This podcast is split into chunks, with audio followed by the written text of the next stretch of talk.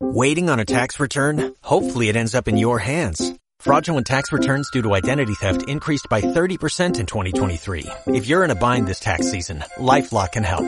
Our U.S.-based restoration specialists are experts dedicated to helping solve your identity theft issues. And all LifeLock plans are backed by the Million Dollar Protection Package. So we'll reimburse you up to the limits of your plan if you lose money due to identity theft. Help protect your information this tax season with LifeLock. Save up to 25% your first year at LifeLock.com slash aware. Ludwig Lachmann, which is um, kind of a, of a fringe figure in the Austrian School of Economics, and we will see why. It's because he has gone onto the path of radical subjectivism, which a lot of people confuse with nihilism. I think that would be a nice topic for the Senate tonight. Uh, I will restrict myself, if possible, to his contributions to capital theory. Um, um, what has he done?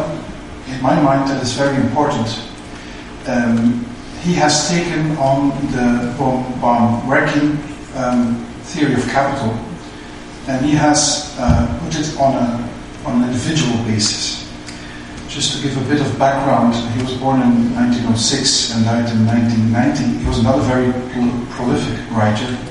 He only wrote uh, three books which uh, have exactly 15 years uh, in between them. So he takes his time to, to think about things, and I like that. Um, what was the state of capital theory before Lachmann? Um, actually, in general, capital was seen as some kind of homogeneous thing, producing other goods. There was not much differentiation in it. There were theories about, about capital substitution, but Lachmann's question actually was if we say that um, capital is a homogeneous aggregate, uh, from which point of view do we say that? From an aggregate point of view, then you would have to say. And his um, contribution was to say no, uh, capital is also subjective. And here I have the image of an old motel a rundown motel, and an entrepreneur could pass by and see something in that rundown motel and say, well, this would make a great nightclub if you just change it a bit. Uh, if um, you know uh, a gardener would come by, well, maybe he would see less in it. So, in objective terms, this is just the same heap of bricks what makes it so that this can be capital uh, for one person and not be capital or, or less less valued as capital by another person? He was he was very much uh, into these questions, and his answer is it all has to do with expectations. So if we expect that this rundown motel that we would refurbish as a, as a, as a nightclub uh, could be profitable, then this is a valuable capital good. If societal convictions are so that nightclubs are uh, places of uh, sinful behavior, then it might be that in such a society this motel deserves to be just demolished and do not even give the opportunity to have a nightclub here. But the point is, in the end, it's the subjective imagination of the entrepreneur that values capital. So any aggregate idea about capital is already forfeiting on the subjectivist perspective.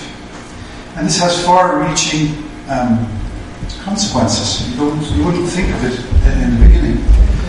First consequence is that, is that capital cannot be measured in monetary terms.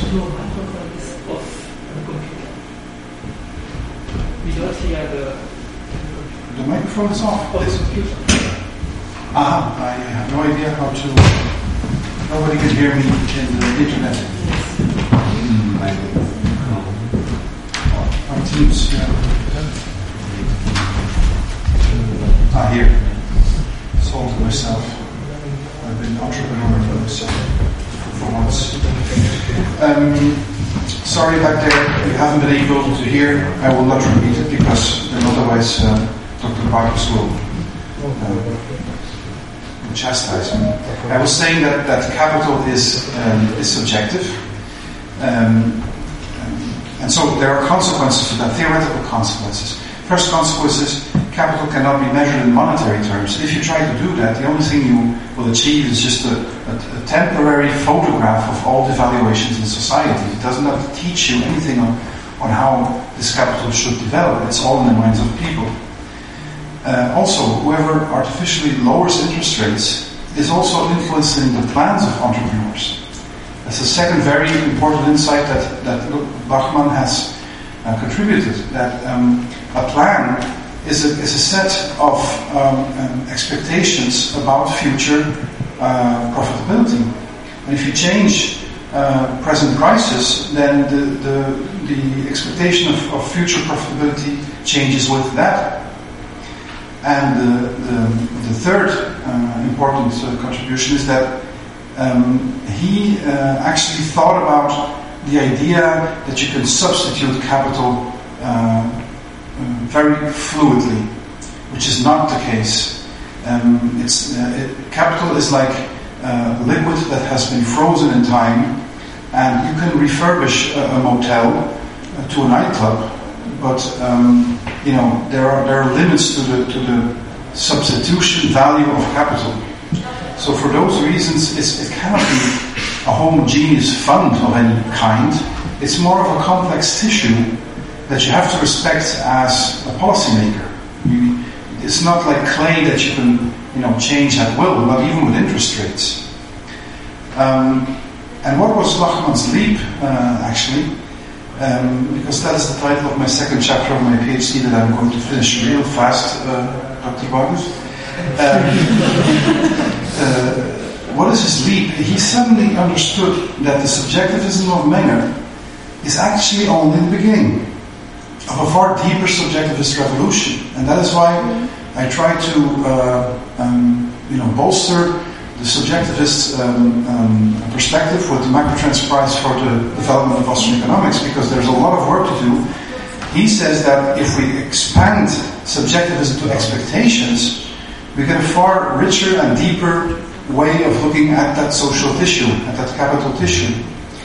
Uh, and then he goes quite far in that, uh, because in, in when he goes to Witwatersrand in, in South Africa, his inaugural lecture is about Max Weber, and he would say, you know, Weber is not an economist, what, what does he do in, in this whole game?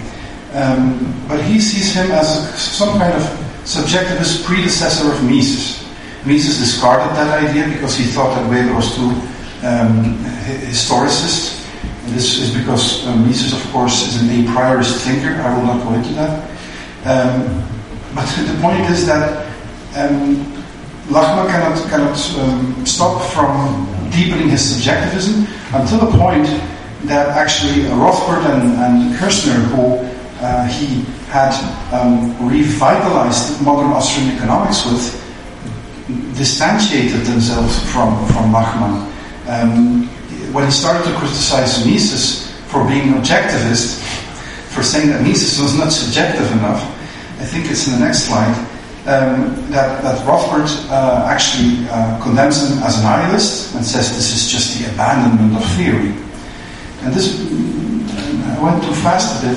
The, the point is that the deepening of subjectivism, Lachmann had an ally, and that ally is the man you see here, uh, George uh, Lennon, or Lennox uh, Sharman Shackle, and he who goes as far as to say that economics is not even a science because you cannot even deal with anything objective. It's all in the minds of people. I will leave it here to discuss if, if that could be true. But in any case, Lachmann, uh, you know, uh, received a lot of influence from Shackle, and that's why Kirzner at, at a certain point said, you know, uh, I have to distantiate myself from this uh, from this way of thinking. Um, but what is interesting about this evolution with Shackle, and that's what my third chapter will be about, is that Shackle actually says no, the subjectivism of wants was indeed the, uh, the, the beginning. The second wave is the subjectivism of expectations.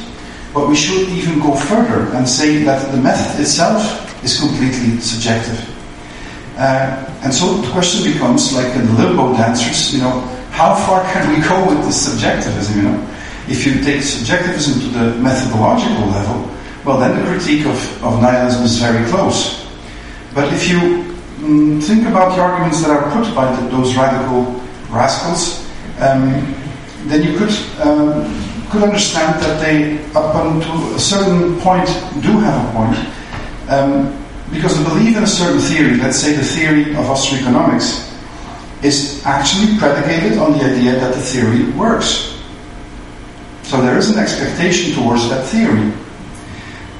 But if expectations themselves are subjective, not just in the real economy, but also in the intellectual economy, which, which is not less real than the real economy, it's just more abstract, then perhaps, it's just the hypothesis I put here, maybe we should also allow a debate on the subjectivity of method itself.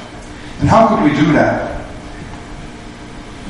If we would treat the production of theory as an economic process in and of itself, then we would achieve that goal. We would not no longer work with axioms, we would just say this is a theory, it produces certain decisions. We, we can measure if these decisions are profitable. For instance, the theory that if I uh, fly off the uh, top of a roof, uh, flapping my arms, and then I will be able to fly to the other roof, that is a theory. And you can check the profitability of that theory, which will be quite low. But you have not used any axioms, you have not used, you have just been doing trial and error. And in that way, like the entrepreneurial process, process itself in the market, we might achieve organic theory without the need for whole logical debates. And I think this is an, an, an avenue of research that has pretty much not been explored. But I think there's a lot to say about this. Um, and my proposition has been, I think it was two years ago that I presented this paper, um, to, um, to, to consider ourselves as intellectual entrepreneurs we also venture into we have um, resources, we read a lot of papers, then we pick something out, we consider it as, as, a, as a good. With that good, we construct a new theory, we test that theory in the market, in the intellectual market, for instance, on these venues.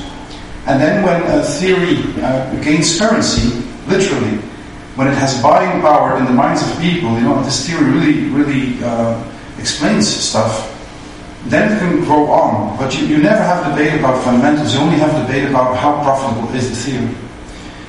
Um, so I reached my conclusions. Lachmann is indeed an outlier, and Shackle even more. But they are respected. Look at Shackle, the search term Shackle, the last 10 years, I think it has tripled. Shackle is becoming more and more popular. And uh, to me, they are inspiring to go further with our subjectivism. And from my personal investigations, there is a wealth of theoretical problems that can be solved by deepening that subjectivism. But the only condition is a psychological one. Are we willing to let go of the deeply human need to have a fixed axiom and to be able to say you are wrong and I'm right? Um, I think that will be very hard because then we have to get out of our comfort zone. But we have a giant uh, helping us in that struggle, and that is Hayek, who said that it is probably no exaggeration to say that every important advance in economic theory during the last hundred years was a further step in the consistent application of subjectivism. And so anyone wanting to talk to me uh, in the seminar about this, I would be most happy. Thank you.